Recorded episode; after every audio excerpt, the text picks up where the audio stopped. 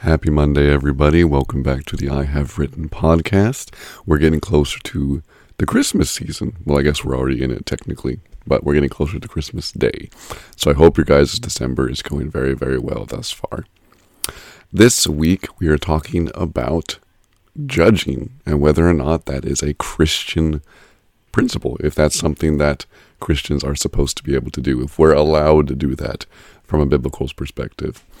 We hear a lot nowadays, especially with more and more Christians becoming more bold and standing up against the face of evil. The other side likes to throw back in our face, well, you're Christians. You're not supposed to judge. Don't judge us. Just leave us alone. Let us do our thing. Let us live in sin. Let us continue to promote sin. Whatever that looks like, right?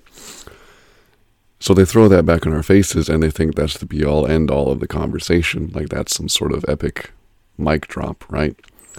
But that's not the case. While there is that verse in Matthew chapter 7 where Jesus said, Do not judge, that is not the only thing the Bible says about judging. And most of the things that the Bible says about judging are actually on the other side of the fence about how Christians are supposed to be judges of life and morality and so on.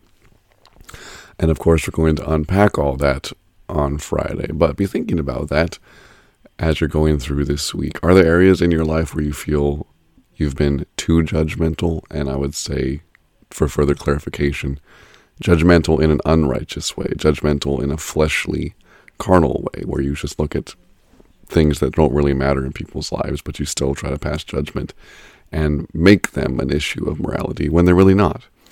On the other side, are there areas in your life where you feel you do need to be more outspoken?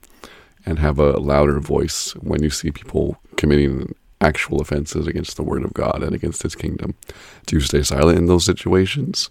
Do you try to practice discernment and see what the Holy Spirit tells you to do? Are you just outspoken in general? What does that look like in your life? So, hopefully, we can get some answers for you this Friday talking about is it a Christian thing to judge?